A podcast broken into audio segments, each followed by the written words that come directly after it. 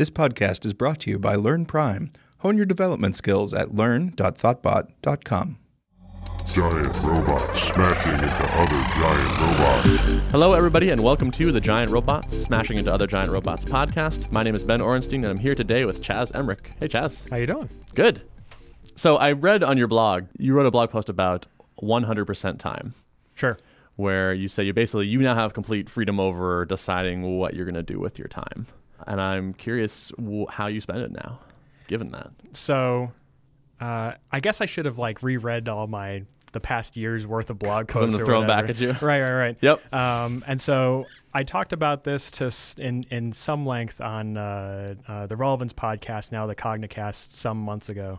Thinking back to it, uh, so the so the basic premise is that I sort of accidentally put myself into a position where, like you say, I have the sort of economic circumstances where I have far more freedom and uh, sort of agency in what I do on a day-to-day basis, and also sort of more strategically, so to speak, uh, in terms of you know what sort of categories of activities or you know more professionally what sorts of projects I take on and that thing and and, and uh, that sort of thing as opposed to sort of being at the behest of clients or customers necessarily on sort of a day-to-day kind of cadence Mm-hmm. like in in in no way am I retired at all. Uh, I I'm, I'm actually a bit of a workaholic, and that's a tendency that the whole hundred percent time post was sort of part of me working through dealing with that. Hmm. Just because I really have had been a workaholic to an extent that was very detrimental to me personally and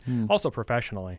Uh, and so over the years where I sort of got myself into a position where that didn't need to be the case, uh, it's sort of a process of realization of that and trying to figure out what that means for life. You know, when you don't feel like you need to be under the gun constantly, what do you do with you know th- it's called slack time now but you know some years before it was just slacking off. Hmm. uh, and so i think there's something in the zeitgeist where there's uh, slack time isn't slacking off necessarily. It's room to do big per- uh, perhaps or otherwise recharge or you know think outside the box whatever uh, whatever sort of bubblegum phrase you want to put on it. But it is a very good thing to have that kind of freedom so in terms of what I'm working on, uh, I mean, I do a lot of open source work in the Clojure area specifically. Part of the 100% time, although I don't think I realized it at the time, was writing the book for O'Reilly on Clojure. Mm-hmm. And since that finished, uh, I've been working on really largely one project, uh, which you're going to scoop something now, uh, Nice. because I haven't I haven't talked publicly about it yet, and I'm not talking a lot about it. But uh, at quilt.org, uh, like the blanket quilt.org, um, is sort of the homepage or the nascent homepage for what I'm working on. Mm-hmm. And there's nothing there yet, uh, except like a blank to put in your email address. But it's something I've been working on in one shape or another for about two years, and uh, it's really a way to sort of a recharacterization of how to organize data really in a very broad way, not just within a particular application or for a particular language or a particular company, but hopefully a holistic approach to how we organize, query, and compute over data on a worldwide scale. We hope. Hmm. Which which makes me sound like a ridiculous uh, egomaniac, but that's sort of the nature of these things. Hmm. So, can you give me a little more detail or like a use case or? Yeah. So um, this is actually something I'm going to be talking about a little bit at the Philly ETE conference next week. Mm-hmm. Not Quilt itself, but sort of some of the uh, difficulties and sort of discomfort that I've had with how we do how we do data and computation.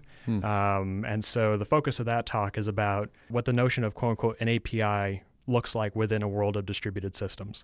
You know, the the the modern notion of an API is this sort of very point to point synchronous communication between two discrete processes that are exchanging data that they can each either produce or parse. Uh, and it's a very fragile uh, and a very unscalable and undistributed mode of communication and computation. And it's it's a very stark contrast when juxtaposed with what the world is becoming more and more, which is these very diverse uh, sort of diaspora of distributed systems where you know you have companies running systems that work with data that need to interoperate with other companies that have similar but different data and individuals that have their own stores of that data that they either need to collaborate with these companies in, in order to share say healthcare records from you know a provider to another provider to your own archive to et cetera et cetera Mm-hmm. and sort of there's a disconnect there in terms of what the modern notion of an API is and the things that we want to accomplish in the world beyond you talking to me and that's sort of the end of the conversation there's always multiple parties involved uh, and there's always sort of a sloppiness in the data and the schemas that represent how that data is represented Mm-hmm. so that's what I'll be talking about in the talk. And Quilt, in part, is aiming to provide some characterization of a way to sort of get over that disconnect. Hmm. So is Quilt a, a service or is it a tool? Is it a? Um, Do you know yet? yes, to all those. Uh, so everything that I've been building is going to be open sourced, and then there's some various ways in which I'm going to. Uh, offer some commercial services around it, Mhm. uh, but everything that I've been working on and uh, that will be associated with the, that quilt.org site will be open sourced, and you can run your own quilt services locally and that sort of thing if you wanted to. Mhm. Uh, so everybody will be able to play with it eventually. okay, cool. So stay tuned for that. Right. Cool. Maybe we could talk a little bit about how you got to the point where you're able to focus on these these fun big projects, like a little bit of that history and sort of PDF, uh, your PDF thing. The PDF thing. Yeah, Yeah. I wrote it down. PDF text stream. Right, right, right. Snowtide.com for all of your PDF extraction needs. Mm-hmm. Um, God, this is ancient history now. So the company's name is Snowtide, uh, very badly named, but I came up with it almost exactly 15 years ago. Hmm. Uh, founded the company in 2000, failed with a totally unrelated product. Ended up with something like 140 grand in debt Mm. because I was bootstrapping and did it badly. Okay. Um, Credit card debt then, or something? yeah, yeah. So I I put myself through college in large part by selling stuff on eBay, Okay. in particular FireWire drives. I don't know if you remember those things. Barely. Yeah, yeah. So this this was we're now going back like 17, 18 years Mhm. uh, where I was uh, I would buy all the parts, including an an enclosure Mm-hmm. and an internal uh, IDE drive. I would put them together and sell them as a FireWire drive on eBay Okay. and there were no companies making things that were labeled as FireWire drives at the at the time. So the percentage margins were fantastic, mm-hmm. uh, and the actual revenue numbers were paltry, but were pretty good for a college kid just paying the bills. Mm-hmm. So anyway, through that process, I I bootstrapped that business up through credit cards, and so I had. 50 or 60 grand in float at any point in time on credit cards but because of the way payment grace periods worked and things like that i never paid any interest and basically you know chase and citibank ended up financing my little ebay business which Yep. thank you Yeah. so i had uh, for better or worse i had access to a pretty sizable credit line when i was done with that business essentially Mm-hmm.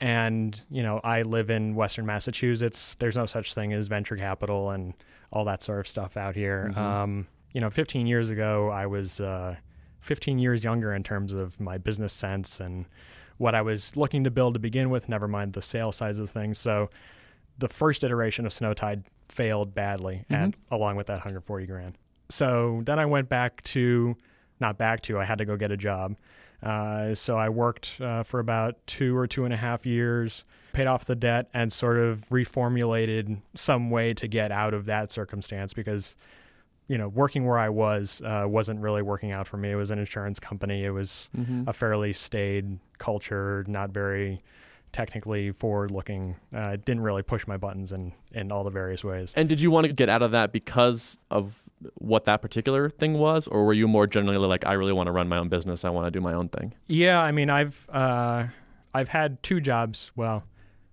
yeah, two jobs where I've where I was actually the employee in my life. Mm-hmm. This one with the insurance company, and then for about three months uh, when I was a sophomore in high school, I worked at a little local computer shop, like putting together Apple Talk networks or something.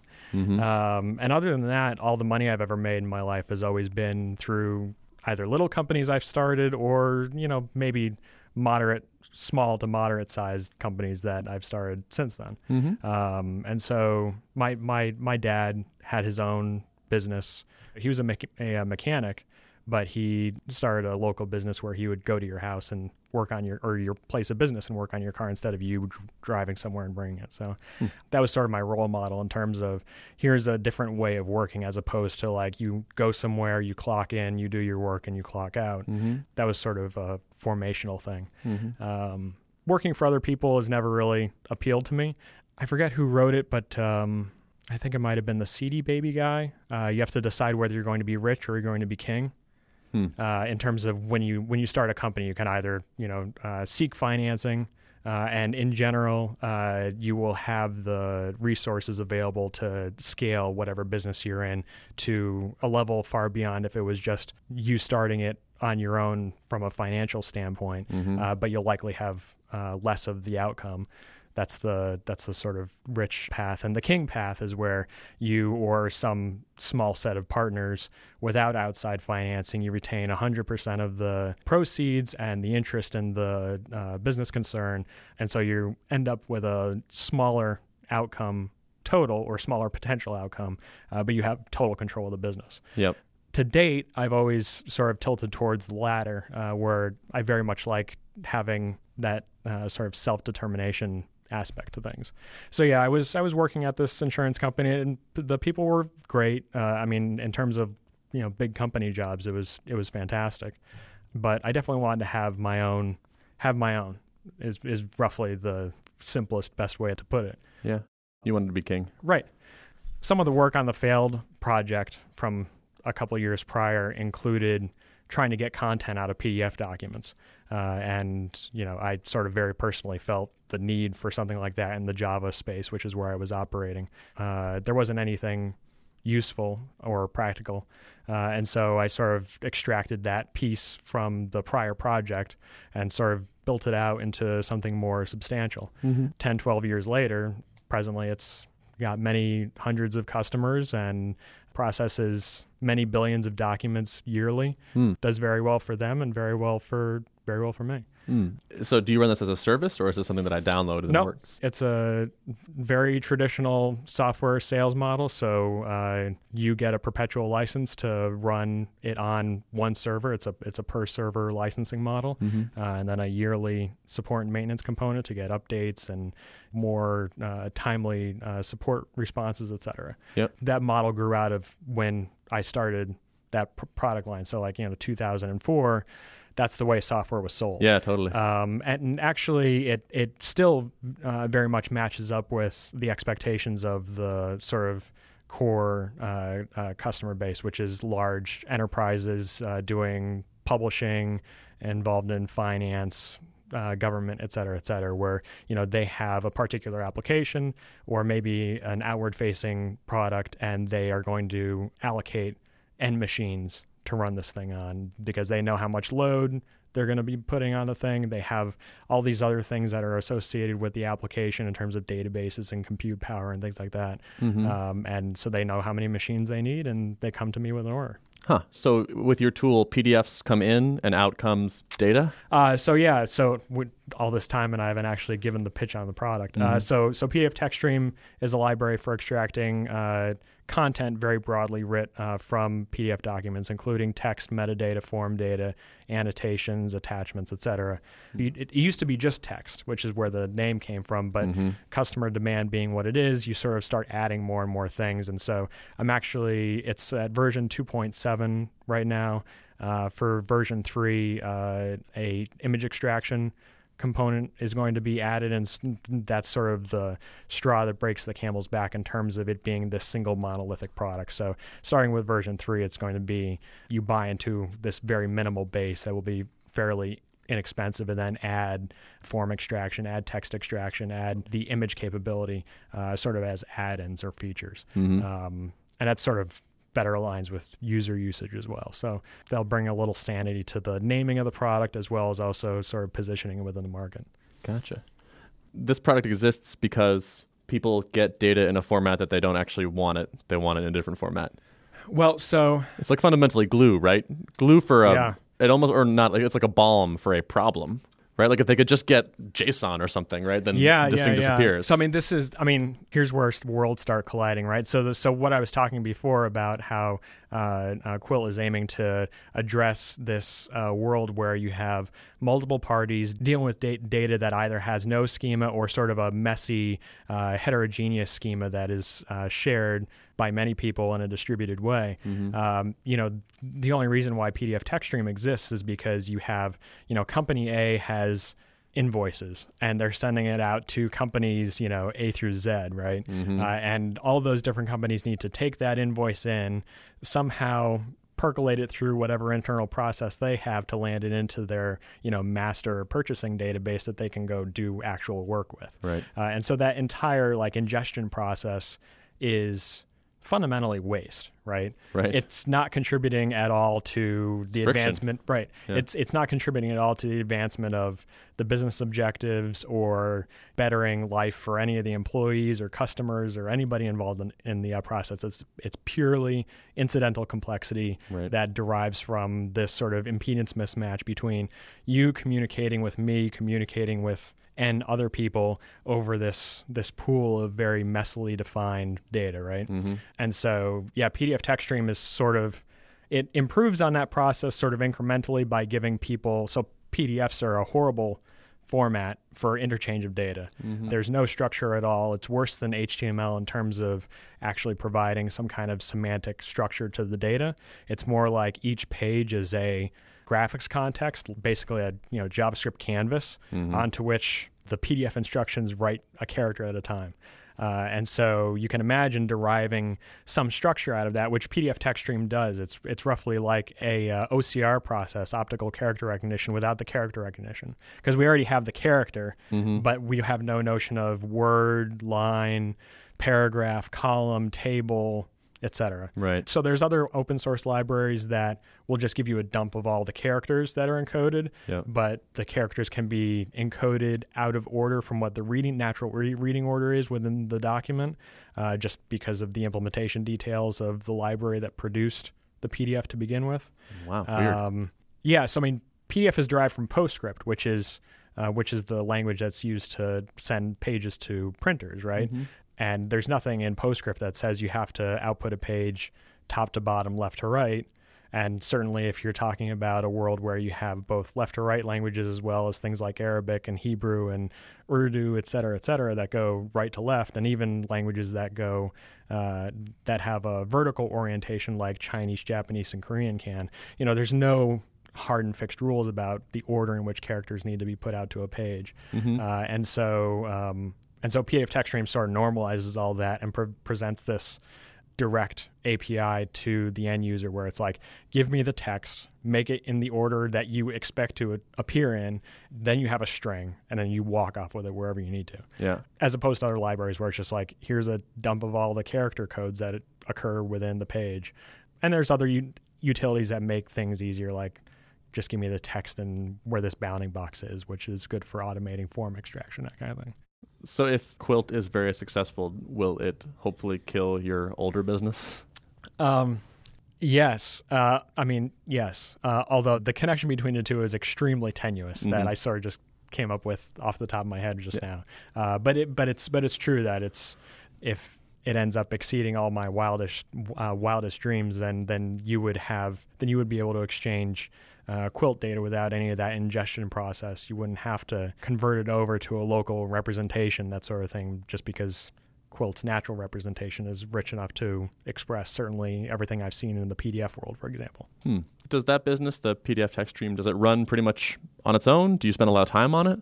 It sort of comes and goes in spurts. So there's definitely uh, you know inquiries and problems that uh, customers have, and those get answered uh, very sort of immediately. Uh, I'm I'm I'm I'm very big at, in in providing very rapid and uh, you know quality customer support. Mm-hmm. that's a key differentiator actually within the market that it's in because because enterprise software vendors generally are horrible Mm-hmm. uh, and so if i'm if my customers are generally used to that and i can i can provide uh, you know rapid responses that are potentially deeply technical and you know get them in and out of this problem that they wish they didn't have in the first place as fast as possible then that's to my benefit obviously For sure. um, so in that way the 100% time post kind of overstates it a little bit because Mhm. there are you know customer has a problem i'm not just going to say well i feel like going hiking today Yeah. so Mhm. forget about that I'll, i'm you know definitely going to be on it and tackling whatever bug there is and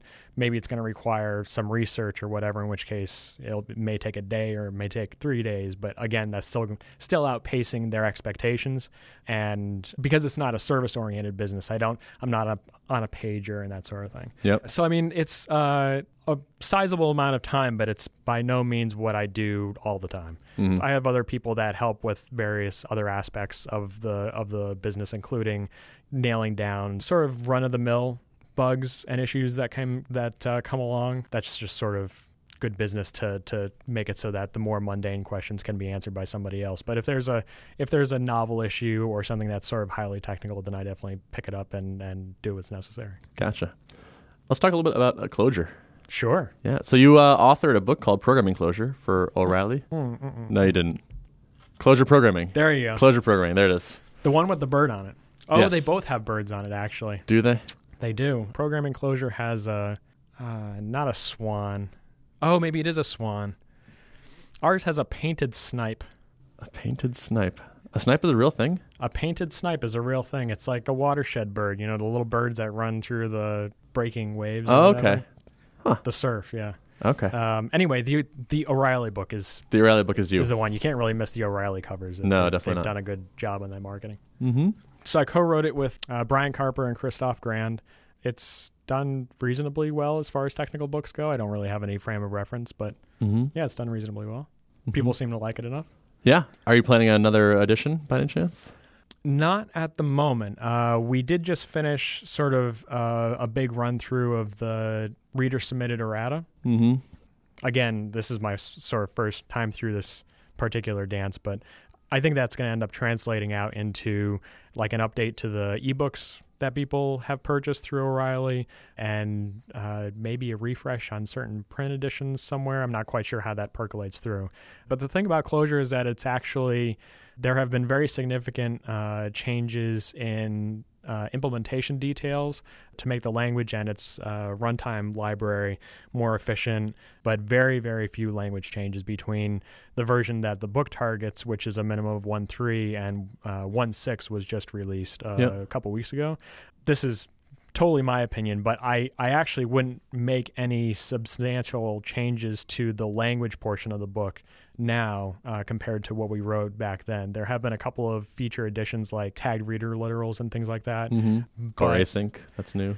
Right? Yeah, but that's technically not a language. I mean, it's a library. Yeah, yeah. I mean, it it apparently it was slated to be in addition to the language, but it was discovered that because of the macro system, you it ends up not having to be part of language, which is pretty cool in and For of sure. itself. Totally. Um, so that actually wouldn't have any bearing on the language side of the book. The couple of things that would be left out for the audience that the book is targeting, which is people coming from Java, Python, and Ruby, Mhm. um, reducers and the tagged reader literals are the two big feature additions between 1.3 and 1.6 that the book doesn't cover. Mm. And uh, reducers absolutely have value, and you should sort of know about them. By the time you get to be reasonably proficient with the language, it's good to know that they exist. Mm-hmm. Same thing with uh, reader literals. You'll you'll come across them through the natural course of using newer versions of Clojure, Mm. but in neither case are they sort of essential to understanding the core idioms of the language and how to go about uh, building and understanding Clojure code. And actually, in, in the case of both, they're not, how to use them well is actually not well known necessarily by many. Mhm. Uh, they're very esoteric corners of the language that uh, require a lot of sort of good taste to use and Mm. personally i'm not quite sure I, I even have a handle on it so i wouldn't put in a book meant for sort of advanced intermediate people coming in from other languages Yeah. the the library and tools part of the book uh, could use an update but that's sort of the nature of adding in tools and library bits into a book like this Sure, of course. um, and so it's a question of you know when o'reilly wants to pull a pull the trigger on that Hmm. and uh, It's it's interesting though to me. I, there's a, I saw a guideline somewhere when you're contributing code to Clojure or Clojure contrib or something. It says you know most important get the name and the arguments correct, or the name and the signature correct of the function. You know what it takes and what it returns, and then you can you know refactor the internals as much as you want without breaking other people's code. Sure. And it sounds like Clojure has achieved that pretty well.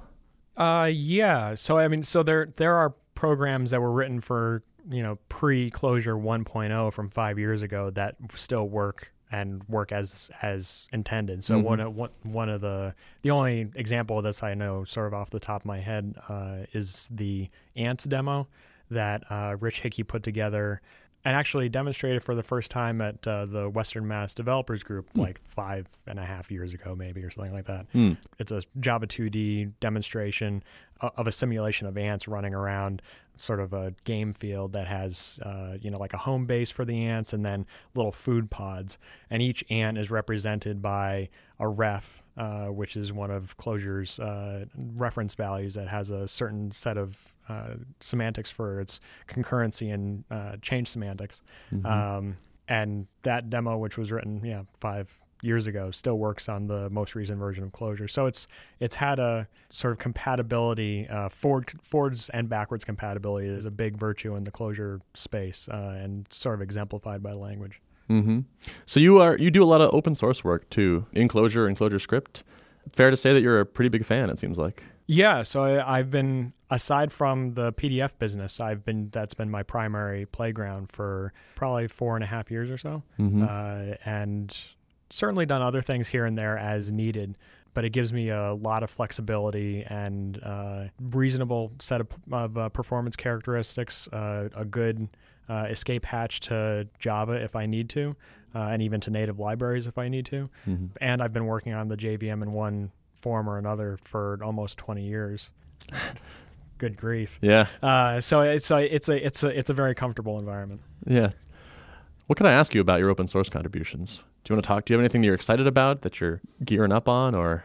Well, so the so the quilt stuff is all going to be open source, but that's I mean that's the that's the gearing up section. Yeah. Um, I mean a lot of the stuff that I do and that I'm known for is is sort of very stable and uh, it's it's largely a matter of maintenance and helping people through issues and things like that.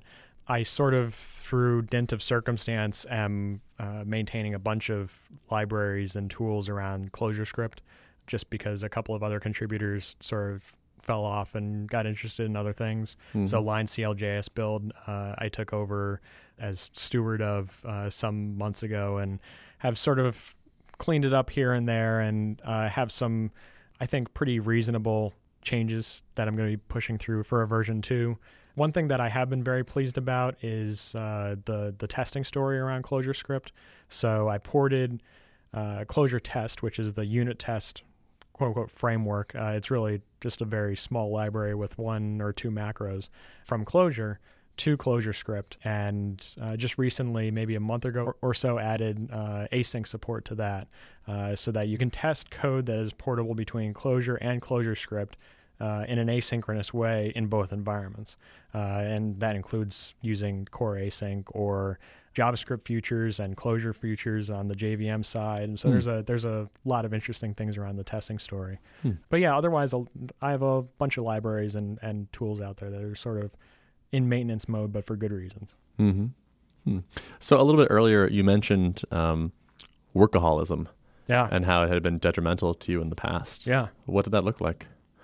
Oh man, this is like uh this is a Barbara Walters like weeping on the couch kind of thing now. I don't think we've had any weeping on the podcast yet. So, Uh, so the real uh, workaholism issue uh, cropped up when I was in the process of uh, failing badly with the first iteration of Snowtide. This is like circa 2000, 2001. Mhm. Um, and I was just burning every possible end of every candle I had. Hmm. Um, probably, how many hours are in the week? I don't know. I'm not so good with arithmetic while Yeah. I'm yakking, but you know, 80 plus, plus, plus hours a week. And uh, I sort of don't remember a whole lot about that period in my life aside Mm. from working. That, that, that wasn't healthy for, wasn't healthy for me. I gained, I gained probably uh, 70 pounds. Wow. Uh, I got up to I got up to 265, 270. Uh, wasn't great for my family. The the woman who is now my wife, we had moved in together, but uh, I was neglecting her, something fierce, Mm-hmm. And she was coping with it somehow. Hmm. So I mean, things things ended up working out okay in the end, but it was a it was a pretty dark time and wasn't good for anybody and had a horrible outcome to boot. Hmm. Um, and so something I hopefully a, a lesson that I only had to learn once just Yeah. because I mean now I still work a lot uh, up at 4:30 or 5 and I usually go a full 12 hours with like a break for lunch and exercise in between and or doing other things like helping out my mom or whatever Mhm. uh, but aside from that, uh, I'm, I'm I'm still working a lot, but it's sort of a there's a there's a cadence to it, and it's Mhm. a it's a marathon I can run for the long haul, as opposed to this constant sprint mentality that uh, you know I should have had this stuff done yesterday, kind of thing. yeah. Were there other people involved in this during this time, this first business, or was it just you? No, I had I had employees, which is part of what accounts for the hundred and forty thousand dollar misery. Gotcha. Yeah. um, and an office and all sorts of really stupid things, uh, or stupid given my level of capitalization, which was to say none right. Or so- negative. or negative, right? Yeah, there were other employees. Um, yeah, it just wasn't it wasn't wise, smart in any way, and my girlfriend at the time and uh, my family said, you know, maybe maybe this isn't quite right, which I just sort of poo pooed as you know, family being family or whatever. Mm-hmm. Um, but I also had, uh, you know, I had a lawyer and an accountant and other sort of professional contacts, and nobody said, "Hey, this doesn't look right," yeah. just because you know their their interests weren't necessarily ali- aligned with my interests, you know, um, and so that's sort of a, a regret that I didn't have anyone. Any sort of independent third parties that could provide that sort of feedback and Mhm. you know raise the warning flags and say this isn't this isn't going in a good place. Mhm. Um, so Yeah, you and I were talking a little bit earlier uh, about podcasts, and you were saying, oh, I get a little bingy with podcasts and also other things. sure. So is your personality seems to be a little bit wired that way Uh, yeah, um, towards, I guess, intensity or sort of like a, a lot of stuff. yeah. It's always uh, not to t- totally doing a disservice to people who actually have a you know diagnosed condition, but I sort of naturally OCD. Mm-hmm. Uh, you know, when I when I have something in my teeth, then that's that's what I'm working on. Heaven forfend somebody suggests I do something other because it, the the blinders go up because I'm heading in that direction. That's my natural tendency. Yep. which lends itself very well to doing programming. Yeah, right? totally. I was just because I mean, that. you have to, or any kind of analytical task Mhm. where you know you have this set amount of work and you know what the end state looks like that you want to get to, Mhm. and uh, it's it's just a matter of doing the work and and and grinding it out to Mhm. to to some extent, in a lot of cases with most of the problems that we have to work with, um, and so a lot of the work that I've been doing, sort of on a personal level, has been trying to be mindful about that impulse and making sure that I have the perspective necessary to sort of pull back and know when I should stop and think and look for a better solution, per- perhaps, or say, you know, the uh, outcome is not correlated with the amount of work that I'm putting into it, right? I'm not going to get back my investment on this particular obsession. Mhm. Um, so, yeah. So you clearly a big fan of Clojure. Do you have any other favorite languages? I've always been fascinated with concatenative languages. So Factor being the most recent popular example there, uh, Forth obviously being the the granddaddy of those. I really enjoy working in C when I can. Uh, what, what does it mean for a language to be concatenative? You're asking something that probably has a very precise answer. I'm going to give a very hand wavy, imprecise, incorrect answer. But uh, where the primary operation is to operate over a stack, which generally means concatenating items onto the stack or popping items off through an application of a function to that stack, which pulls its arguments from it and then pushes its result back onto it. Hmm. Um, and so there's there's a number of ways in which concatenative languages can be used to implement a variety of algorithms very efficiently, Hmm. uh, and also you can target concatenative languages to a number of different architectures very efficiently.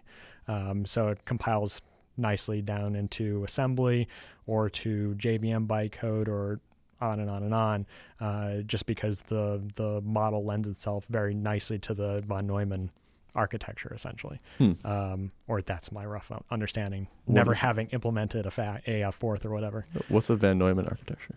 Von Neumann. Von Neumann. Uh, that's the infinite paper tape with a read and a write uh, gotcha. uh, operation, and so that's that's the von Neumann architecture as opposed to uh, the lambda calculus from the Church theorem. Those are the two sort of competing, not competing, two sides of the same coin uh, uh, characterizations of computation that exist. I think there's another one in a very elevated intellectual space that has to do with uncomputable values so if a so if a particular computation will not terminate or sort of NP complete or whatever, Mhm. uh, you can uh, postulate that there is an oracle that will provide that value in bounded space and time. And if you presume that, then a lot of algorithms that are otherwise uh, unimplementable become implementable. Uh, so it's a very rarefied space of computation where I think some principles apply that don't apply in lambda calculus or uh, von Neumann architecture. But that's all from me reading a couple of papers that I barely understood. Yeah, I, I was just thinking I'd have uh, Tom Stuart on. He's the author of uh, Understanding Computation. I'm sure he would have way more to say about this than I. I'm I'm a dilettante when it comes to uh, reading papers that are far beyond my means. Mm, cool. So yeah, factor and Forth. Fan Oh, of yeah, those. I- you do a little bit of C. I always I always enjoy dabbling in C just because of the sort of raw dangerous power that it gives you. Um, I've I've had to do C and C stuff for building executables that sort of do something and then bootstrap a JVM on top of it and then provide a nice bridge to certain libraries in ways that like JNI or JNA, uh, which are two APIs for accessing native libraries from the Java side, don't provide. Um, other languages, I did a dangerous stint in uh, VimScript like six months ago when I was trying to stack asynchronous evaluation on top of it. It ended up basically working, except if I was using MacVim, it would segfault. But if I was using Vim on the command line, it was fine. So it was actually some uh, critical section in the Cocoa bindings, I think, is what was actually getting hosed by my asynchronous touching of the Vim APIs, not Huh. what I was actually doing. What was the goal there? Uh, the goal there was to allow for asynchronous evaluation uh, within Vim Fireplace of expressions being sent to a remote Clojure REPL. Huh. Uh, so if you perform an evaluation in Vim Fireplace, the you know Vim environment is locked up until it gets the result back. Okay. And so th- that doesn't work for me. I want to send off an evalu- uh, send off an expression and have that running while I'm going doing other things, or maybe, you know, heaven forfend, I have two different processes that need to communicate, and part of the testing and development involves like repling on both sides. This is something that you should be able to do reasonably in a development environment, as far as I'm concerned. Uh, and so I wanted that, and I sort of had gotten the Vim religion in terms of the way that it manipulates text and things like that, Mhm. but the runtime was not keeping up in terms of my Clojure development and workflow. Mm. This is sort of harkens back to our conversation about me being too single-minded. I started hacking away at VimScript in order to get this working the way I wanted it to instead of backing up. So eventually I backed up and now I use uh, Evil with an Emacs. So I Mm. have maybe the best of both worlds in terms of manipulation capabilities from Evil, and then you know Emacs has a very reasonable runtime that provides sort of that asynchronous evaluation of things. hmm I remember seeing from your the survey you did of the Clojure community that Emacs was the, the leading editor. Yeah, it sort of win, wins by default to a to a certain extent, just Mhm. because of the Lisp heritage that feeds into it, uh, as well as sort of the resurgence of Emacs even outside of Clojure and other Lisps. Uh, I mean, it's used pretty widely in the Ruby community, as far as I know. Yeah, it sort of gets the win by default. Although uh, there's tons of development environments that uh, have sort of enough critical mass that you can reasonably depend on them for Eclipse and IntelliJ and uh, Vim. There's you know TextMate and uh, there's all you know, subtext and all the different editors. Are all have very reasonable Clojure bindings or plugins or whatever the local idiom is. Yeah, I'm a bit bummed though as a Vim user to hear you you weren't successful with this. Plenty of people use Vim and Yeah. are and are very happy with it. I just happen to be working on you know network services, and so I'd have two different processes hooked up that are talking to each other or I want end processes ultimately, and I want to be able to send expressions to both and Hmm. not necessarily have my editor block if I have a bug in one, for example, that causes the expression that I evaluate not to respond, right? Hmm. I want to be able to have that come back in 10 seconds or 20 or 5 hours. I don't it Yeah. shouldn't matter. And so there's a I mean this is a this is a widely recognized issue with the runtime. I mean the the editing system is sort of un, unparalleled, right? Yeah. But the runtime has its issues. And so there's actually there's a guy that's often forked it and is working on making the runtime more modern. I'm sure there's a variety of other issues that it has from an architectural standpoint. Yeah, I'm sure. I'm I'm I'm I'm looking forward to seeing if that pans out at all. Though it's I sort of feel for uh, Bram Moolenaar uh, Mhm. is the lead uh, developer of Vim. He's put a lot of work into Vim. I mean, nothing compared to a lot of people that say, you know, I do open source work. It's he's in there for decades. Mhm. I don't know how long. Yeah, I think so. Um, and so it's it's it's always a bummer to have someone come along and fork and try and go in a totally different direction. But hopefully there will be a reconciliation if it if the fork is actually productive in the way that it hopes to be. I guess Fingers crossed. Anything uh, I haven't asked you about that you want to talk about? Nothing off the top of my head. We sort of opened up with the big thing that I've been uh, whacking away at for quite a while, so I don't have any new news to spill. Okay. So if people want to hear more about that, or if they want to be on the list, they can go drop their email in the in the box. Quilt.org and uh, hopefully do a little good for the way data and computation are uh, represented and uh, performed. Hmm. And um, we've had ninety something podcasts now. I'm pretty sure you're the first person to say "heaven forfend," Cool. and you said it twice. I hope there's proper analytics. I hope someone does like a uh, a, uh word cramp Yeah. thing or, or word cloud thing and shows up all my different speaking idioms. I like it. The first thing we need is, is a service that extracts words from a stream of audio. right. We'll well, call it PDF audio text, MP3 text, text stream, extraction stream. MP3 text stream. Yeah, there you go. I think Google has has a has a solution for you. I think there, you might be right. I'm, I'm guessing they'll probably miss heaven for a friend Yeah, could be. with the automatic translation. Who knows what that is Anyway, going to come out as? Three times now. Well, thanks for coming by. I really appreciate it. I appreciate It's good to it. talk to Yeah, you. It's great. Awesome. If you'd like to access the show notes for this episode, you can go to thoughtbot.com slash giant robots slash 95. Thanks for listening thank you